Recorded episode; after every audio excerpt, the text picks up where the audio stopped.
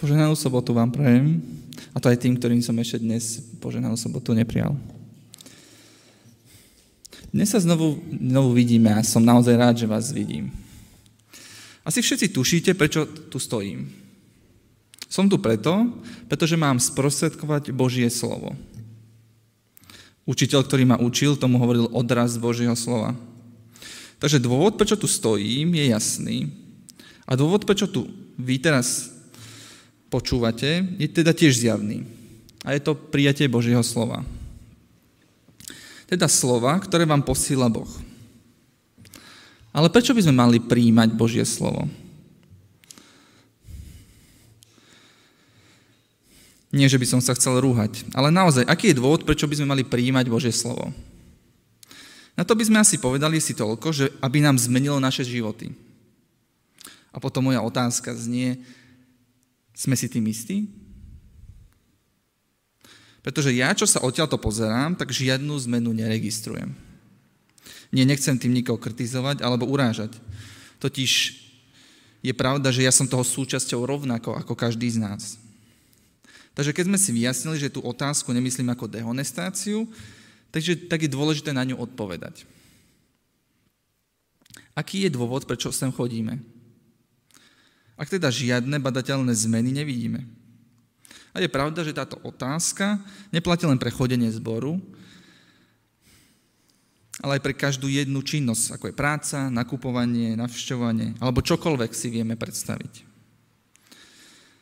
Asi by ma teraz niekto chcel zastaviť a povedať mi, že sa na to pozerám veľmi jednoducho. Že z väčšej diálky alebo očami viery by som videl niečo, čo teraz nevidím že je niečo, čo som nedomyslel. Že niekoho Bože slovo zmenilo, že niekoho práca má význam, aj keď výsledky nevidíme hneď. Ak má ale niekto takú odpoveď na jazyku, tak moja otázka je, pozreli sme sa správne? Naozaj nejaký význam toho, čo robíme? Otázku, ktorú dnes kladiem, alebo ktorú kladieme všetci, len nie všetci sme ochotní ju nechať doznieť, nie je položená poprvýkrát. Ale sú to otázky, ktoré si klademe, odkedy si pamätáme, že niekto kládal otázky. Popravde je to ale otázka, ktorá je akýmsi vzorom všetkých otázok. Každá kniha ju má v sebe nejako integrovanú, len väčšinou otázka je obrátená. A teda väčšinou znie takto. Čo mám urobiť, aby som niečo dosiahol, alebo aby som toto dosiahol? A teda v širšom rámci je to otázka, ktorá nás obklopuje všade. Sú ale knihy, ktoré takéto otázky kladú explicitne. V Biblii ich voláme múdroslovné knihy a preto naša pozornosť nás nasmeruje sem. To znamená, že jednou z hlavných optík bude múdrosť a teda všetko, čo budeme počuť, budeme smerovať práve cez to. Určite nás pritom napadla kniha Príslovia. A je pravda, že kniha Príslovia je používaná ako vzorový materiál pre tento druh literatúry. A práve v tejto knihe sa nachádza toho, čo je múdrosť, alebo jadro toho, čo je múdrosť. Dnes ale do knihy príslovia nevrátime. Je ale kniha, ktorej jadro je presne také, ako je naša otázka. Aký má význam to, čo robím? Aký je dôvod, že tu stojím? Alebo aký má význam môj život? Túto otázku alebo otázky si kladie kniha Kazateľ. A preto ju dnes spolu otvoríme predtým, ale ako ju otvoríme, tak musíme niečo o nej vedieť, aby sme sa pripravili na to, čo budeme počuť, pretože to, čo budeme počuť, by sme normálne nečakali. Kniha Kazateľ má pri najlepšom rozporúplný charakter, alebo ohlas v kresťanskom svete, a to nie len dnes, ale aj v minulosti. Už farizeji bol, alebo v farizejských školách bol akýsi nesúlad nad zaradením tejto knihy do, do knih Biblie. Problémy videli v jej protirečeniach a tiež poukazovali na jej neortodoxný charakter alebo až rúhačský. Tieto problémy ale neskončili vo farizejských školách. Na čas utíchli, a to vďaka katolíckej cirkvi, ale s príchodom reformácie sa problémy s knihou znovu objavili. Aby sme ospravedlnili obsah knihy, tak sme vytvorili niekoľko vysvetlení jej obsahu. Asi najčastejším vysvetlením jej obsahu, ktorý som počul, bolo, bola taká, že kniha je prisúdená hriechom zdeformovanému Šalamúnovi a teda kniha je, táto kniha je akýsi nepodarok, vyplývajúcim zo skutočnosti, že Šalamún nebol zrovna svetec. Toto je asi najčastejšie ospravedlnenie, vyplývajúc, uh, alebo uh, ospravedlnenie ignorovania tejto knihy. Moje obľúbené, moje obľúbené ospravedlnenie ignorovanie tejto knihy je ale iné. V starých dobách biblické knihy neexistovali v takej podobe ako dnes, a teda neboli viazané v jednej knihe, ale boli napísané na niekoľkých zvitkoch. Niekto ale tvrdí, že keď sa prenášali zvitky z knihou Kazateľ, tak tieto zvitky spadli a keď sa ich snažili znovu pozbierať, tak ich nevedeli dať do správneho poradia. Preto ich niekto zobral dohromady tak, ako spadli a už nikto nevie, ako správne má kniha vyzerať. Tieto vysvetlenia nie sú samoučelné, ale sú iba reakciou na knihu, ktorú máme pred sebou. Mnohým čitateľom aj dnes táto kniha prípada problematická a práve preto máme tieto vysvetlenia. Údajne tie by mali vysvetliť jej rúhačský charakter. Týmto úvodom som ale nechcel zdefo- nejako dehonestovať túto knihu. Práve naopak. To, čo som chcel týmto ukázať, bolo, aké problémy a pocity v kresťanoch kniha Kazateľ vyvoláva. A ako za chvíľu zistíme, tak pocity, alebo tieto pocity sú oprávnené. To, kde spolu začneme, bude práve prolog alebo úvod knihy Kazateľ.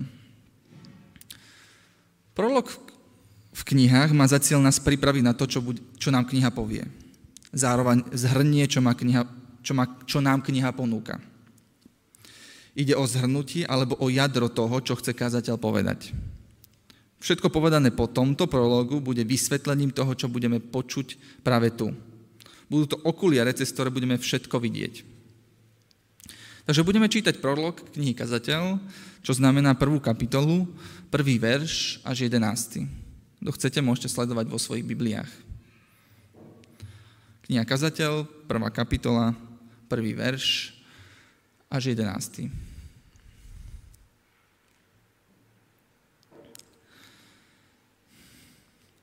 Slova kazateľa, syna Dávida, kráľa v Jeruzaleme. Para nad paru, povedal kazateľ, para nad paru. Všetko je para. Aký je význam pre človeka vo všetkom jeho trápení, ktorým sa namáha pod slnkom? Jedna generácia odchádza, ďalšia generácia prichádza. Zem však navždy zostáva rovnaká. Slnko vychádza, slnko zapadá a znovu sa vracia na mes, miesto, odkiaľ znovu vyjde. Na juh a na sever. Všetko krúži a krúži, vo svojich okruhoch sa vietor vracia. Všetky potoky tečú do mora, ale more sa nikdy nenaplní. Na miesto, kam potoky tečú, tam sa vracajú, aby tiekli znova. Keď sa už všetko povedalo, nemá človek už čo povedať? Oko sa nenasíti pozeraním, ani ucho sa nenaplní počúvaním. Čo bolo, to bude, a čo sa robilo, to sa bude robiť. Nie nič nového pod slnkom. Ak by aj niekto o niečom povedal, pozri, toto je nové, už dávno to bolo vo vekoch, ktoré boli pred nami. Nie je spomienok na skoršie časy a podobne nebude spomienka ani na budúce, ktoré sa ešte len stanú. Ani na to, čo príde, nebudú spomínať tí, čo budú žiť neskôr. Slova kazateľa, kráľa v Jeruzaleme. Takto začína náš text a zároveň aj kniha kazateľ. V tomto prologu je to to, čo bude kazateľ ďalej hovoriť. A teda to znamená, že napriek tomu, že toto je jadro učenia kazateľa, tak kazateľ tu vo svojej podstate nerozpráva. Celá časť od prvého verša po 11. slúži ako predstavenie alebo uvítanie rečníka. Pretože to, čo je tu povedané, nie je, že kazateľ hovorí, ale je nám tu predstavený rečník, kto to je a čo nám prináša za posolstvo. Teda ten, čo teraz rozpráva, nie je kazateľ, ale iná osoba, ktorú budeme volať rozprávač. Je to rovnaké, ako keď mňa pred chvíľou predstavila Paťka alebo uviedla. Nemusíme sa báť. Od 12. verša začína priama reč kazateľa. A to bude pokračovať až do 12. kapitoly 8. verša, kde ako posledný prehovorí znovu rozprávač. To znamená, že kazateľové slova v tejto knihe sú v strede knihy, ale kniha nimi nezačína ani nekončí. A teda my dnes sa zameriame na to, čo hovorí rozprávač o kazateľovi a prečo je potrebné, aby nám, aby nám predstavil rozprávač kazateľa. Pretože to je ústredný význam tohto prologu a dôvod na, a teda aj s ohľadom na záver knihy. Para nad paru, povedal kazateľ, para nad paru, všetko je para. Druhý verš je jedným z najdôležitejších veršov v knihe, pretože obsahuje hlavnú problematiku knihy, ale tiež slúži ako pripomenutie toho, o čo v tejto knihe ide. Pretože kazateľ sa vo, svojom, vo svojich monológoch bude vrácať práve k tomuto vyhláseniu. Keď sme spolu čítali biblický text, tak ste si určite niektorí všimli, že som urobil niektoré zmeny pri čítaní textu. Tou najväčšou zmenou asi bolo to, že som zmenil slovo márnosť na slovo para. Slovo, ktoré sa tu v hebrečine vyskytuje, je slovo hevel. Toto slovo sa v Biblii niekoľkokrát objavuje. A do nášho jazyka sa, vo, sa dostalo vo forme mena Abel. Keď sa ale pozrieme do slovníka, tak zistíme, že toto slovo je naozaj, alebo znamená para alebo hmla. Dôvod, prečo nám preklady preložili toto slovo ako márnosť, je ten, že ide o metaforu a teda sa pokúsili nám pomôcť s pochopením knihy. Význam tohto slova ale v tomto kontexte je široký a neuchopiteľný, rovnako ako para. Pretože rovnako ako para alebo hmla sú naše životy záhadné a plné otázok, cez ktoré nevidíme, čo stojí pred nami. Nevieme, ako sa na nich máme pozerať. Preto para nie je len metaforou márnosti a prázdnoty, ale aj neuchopiteľnosti, prchavosti, iluzornosti a teda aj akejsi záhady. Všetky tieto asociácie v sebe nesie slovo para. Týmto slovom nám autor predstavil hlavný problém, ale zároveň to nechá, necháva nedopovedané. Nie preto, aby nás držal v napätí, ale práve preto, že naše životy a ich význam je rovnaký ako para. Jeho význam sa snažíme vypovedať, ale zostáva nedopovedaný. Kniha je múdroslovná, čo vidíme pri oznámení, že ide slova kráľa. To znamená, že v jej obsahu môžeme vidieť múdrosť, alebo že múdrosť tu bude nejako reflektovaná zo strany kazateľa. Ak si pamätáte, tak viera alebo strach pred Bohom vyzeral tak, že robíme reflexy nášho života. Že sme ochotní sa pozrieť dozadu, sme ochotní pozrieť sa, čo sme urobili a opýtať sa, prečo sme to urobili. Tam je začiatok múdrosti. A tu to nie je inak. V treťom verši je otázka, ktorá trápi kazateľa a ktorá trápila nás na začiatku. Aký má význam, že tu stojím a vy, že tu sedíte? Aký je význam pre človeka vo všetkom jeho trápení, ktorým sa namáha pod slnkom? Kniha tu robí to, čo sme zvyknutí v knihe Príslovia. Kniha Príslovia je ale prítomná viera že prijatie múdrosti, a teda aj tejto otázky začiatkom toho, že náš život bude plný života, úspechu a šťastia. Že do nášho života príde význam. Aká irónia, že kazateľ práve skrze múdrosť zoberie práve túto vieru. V tomto verši je prítomné sklamanie a vyjadrenie ťažkostí. Kniha naše životy nazve trápením alebo námahou, čím sa vytratí sentiment a pocit významu, ktorý nás zanechala kniha príslovia. Našu aktivitu kazateľ nazve trápením. A teda je tu prítomný pocit vyčerpa, vyčerpania spojitosti s tým, že konáme v očakávaní významu alebo zisku z toho, čo má prísť, keď sme niečo urobili. Na pochopenie toho, čo sa tu deje, kniha používa argument, ktorý má poetické prvky, ale ktorý zároveň očakáva, že sa budeme brániť. Inak povedané na vysvetlenie toho, čo znamená, že všetko je para a aký je význam, z nášho trápenia, je nám ponúknutý obraz, ktorý predstaví problém. Zdôrazní ho a zároveň ho aj obhájí. Aký je význam pre človeka vo všetkom jeho trápení, ktorým sa namáha pod slnkom? Jedna generácia odchádza, ďalšia generácia prichádza, zem však navždy zostáva rovnaká. Slnko vychádza, slnko zapadá a znovu sa vracia na miesto, odkiaľ znovu vyjde, na juh a na sever. Všetko krúži a krúži. Vo svojich okruhoch sa vietor vracia. Všetky potoky tečú do mora, ale more sa nikdy nenaplní. Na miesto, kam potoky tečú, tam sa vracajú, aby tiekli znova. Keď sa už všetko povedalo, nemá človek už čo povedať? Oko sa nenasíti pozeraním, ani ucho sa nenaplní počúvaním. Čo bolo, to bude. A čo sa robilo, to sa bude robiť. Nie je nič nového pod slnkom. Ak by aj niekto o niečom povedal, pozri, toto je nové, už dávno to bolo vo vekoch, ktoré bolo pred nami. Nie je spomienok na skoršie časy a podobne nebude spomienka ani na budúce, ktoré, sú ešte len, ktoré sa ešte len stanú. Ani na to, čo príde, nebudú spomínať tí, čo budú žiť neskôr. Základná otázka v tomto vysvetlení je, aký je význam všetkého v našich životoch?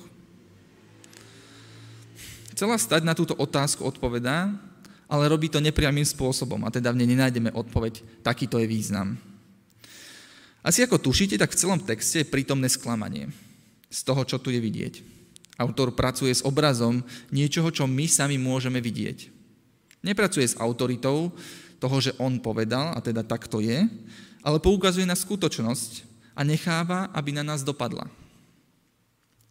Hlavným problémom toho, čo tu vidíme, je akési postrádanie výsledku. Slovo, ktoré som predložil ako význam, znie jitron a jeho slov, slovníkový alebo etymologický význam je zisk. Pýtam sa, čo po sebe zanechám. Aký je výsledok mojej práce? Vo veršoch 4 až 7 je aktérom námahy zem a jeho realita. Tá napriek svojej námahe a tomu, čo koná, nevie priniesť výsledok. Ale ak nejaký výsledok je, tak ten, že celý proces sa zopakuje a toto sa deje cyklicky. Žiadne završenie sa nekoná. Žiadne veľké finále, žiadny progres. Všetko je stále rovnaké.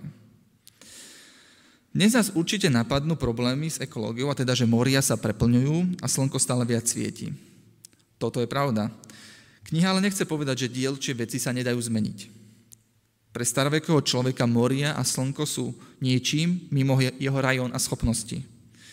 Jeho dosah na tieto entity je nulový, kým my dnes si uvedomuje, aký má byť dôsledok naše konanie práve na tieto entity. To by nás mohlo napadnúť, že kniha Kazateľ sa asi pomýlila, pretože my sme dokázali moria preplniť.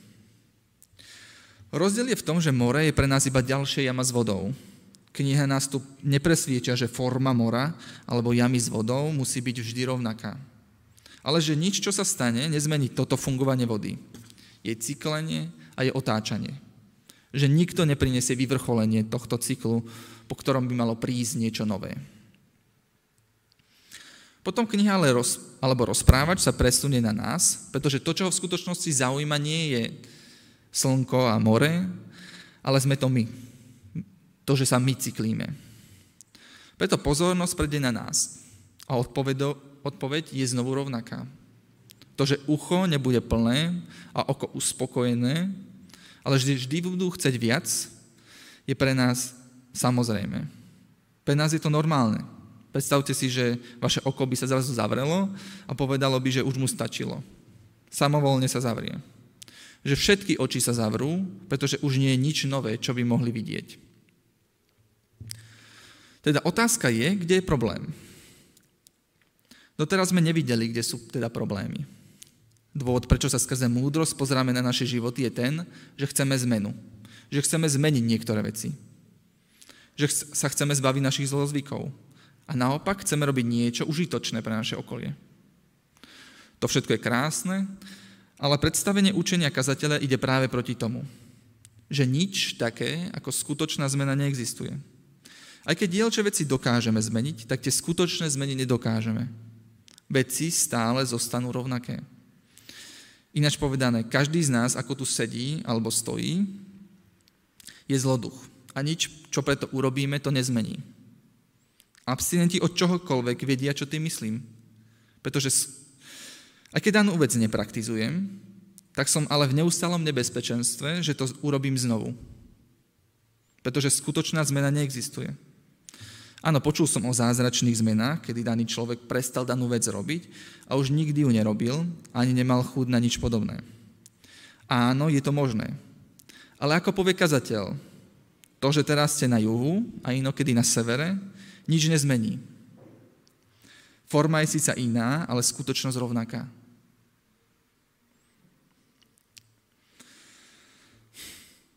Všetci sme zloduchovia a nič na svete to nezmení. Kniha kazateľ to vie. Kniha kazateľ vie, že máme tendenciu túto skutočnosť poprieť. A asi je to dobré, pretože, pretože to v podstate neznesiteľné. Pretože vždy chceme povedať veľké ale. Veď toto je nové. Kazateľ ale povie, že to, čo mu ukážeme, už tu bolo. A aj predtým, a teda rovnako ako predtým, to skutočnosť nezmenilo. Toto platí nielen pre naše životy. Toto platí pre všetko. Napríklad aj pre demokraciu. Ak si niekto myslí, že demokracia je niečo nové, alebo že je to vyvrcholenie všetkých tyraní, ktoré tu boli pred nami, a teda demokracia je blahodárny výsledok a vyvrcholenie ľudských dejín, tak nie je. Je to len ďalšia forma vlády, ktorá je v podstate rovnaká, ale niečoho je tam viac a niečoho menej. To isté platí pre reformáciu, to, čo znamenala, čo priniesla a aký mala význam. A to isté platí aj pre adventizmus. Ak sa ale pýtame, aký je význam toho všetkého, tak je to para. Nemôžeme povedať, že žiadny, pretože každý abstinent vám vie povedať, že to, že je veľký rozdiel medzi praktizujúcim abstinentom a praktizujúcim eh, alkoholikom. Ale nakoniec žiadna z týchto vecí nepriniesie vytúžený koniec. Žiadna z nich nepočiarkne to, čo sa tu deje a nezmení to, čo chceme zmeniť. Vymazať naše trápenie, našu námahu, našu úzkosť. To, že sa trápime s našimi životmi, má význam len ten, že sa s nimi trápime. Toto je posolstvo knihy. A to je aj dôvod, prečo táto kniha nie je vôbec obľúbená. Na čo nám to vlastne hovorí? Aký má význam to, že nám ukazuje niečo, čo sme vidieť nikdy nechceli. Táto kniha je ako prísť do ústavu pre alkoholikov a všetkým povedať, že sa to nezmení. Že budú vždy alkoholici a nič, čo urobia, to nezmení. Nech ich utrpenie a trápenie pri abstinencii je sebe väčšie. Že váš altruizmus možno nasytí jednotlivca, ale nezmení to, že tu budú vždy hladní. Že nič také ako úplná spokojnosť a šťastie tu pod slnkom neexistuje. Takže aký je záver? Na čo sme toto čítali a na čo sme to počúvali? Jediný dôvod, ktorý by nám mohol napadnúť, je ten, že kniha nás má zmalomyslnieť. Zobrať nám vieru. Zobrať nám elán do života. Zobrať nám chuť zmeniť seba a zmeniť svet. Pretože ak to, čo urobím, alebo to, čo poviem, tu už bolo a výsledok bol vždy rovnaký, tak, tak myslieť si, že to bude tentokrát iné, je hlúposť. Kniha ani realita nám takúto možnosť nedávajú. Dôvod tohto zdelenia sa nachádza práve vo forme tohto prológu. Už na začiatku sme povedali, že to, kto rozpráva v tomto prológu, teda v prvých 11 veršoch, nie je postava kazateľa, ale je to rozprávač a teda ten, čo ho uvádza a predstavuje. A dôvod tejto formy vzdelenia nie je samoučalný alebo len estetický. Text funguje ako ozvena. Jeho cieľ je vidieť už v prvom verši a to predstaviť nám kazateľa. Druhý verš je ale ten, na ktorom to stojí a padá. Ako si môžeme všimnúť, tak slovo para, alebo teda márnosť, sa v tomto verši nachádza 5 krát. A celá kniha obsahuje toto slovo viac ako všetky ostatné knihy Biblie dohromady. Tento verš funguje ako ozvena so všetkými týmito veršami alebo vyjadreniami, ale hlavne so záverečným veršom, ktorý je takmer rovnaký ako je tento. A to je verš 12. kapitole v 8. verši. Tu je znovu rovnaká forma, teda, a teda to, že nerozpráva kazateľ, ale rozprávač. Rovnako ako v našom prologu. Teraz sa k nám ale prihovára po tom, čo už sme počuli kazateľové slova. Para nad paru, povedal kazateľ, všetko je para. Okrem toho bol kazateľ múdry, ešte učil poznanie ľud, počúval a hľadal, zložil veľa prísloví. Kazateľ sa snažil nájsť príjemné slova a boli napísané úprimné a pravdivé slova. Slova mudrcov sú ako ostne a slova majstrov zbierok sú ako bodce bodnuté pastierom. Rozprávač nám tu hovorí, že vie, ako znie to, čo sme počuli. Uvedomuje si, že to nie je ľahké na počúvanie. Ale ubezpečuje nás, že dôvod, prečo tieto slova zazneli, nebol ten, že nám chce kazateľ zobrať vieru alebo nám ublížiť. Ale práve naopak dať nám vieru. Pretože verí, že len viera, ktorá sa vie vystaviť pare, je viera, ktorá má zmysel. Čo povedať na záver po takej kázni? Čo povedať, aby to malo význam a vytúžený koniec?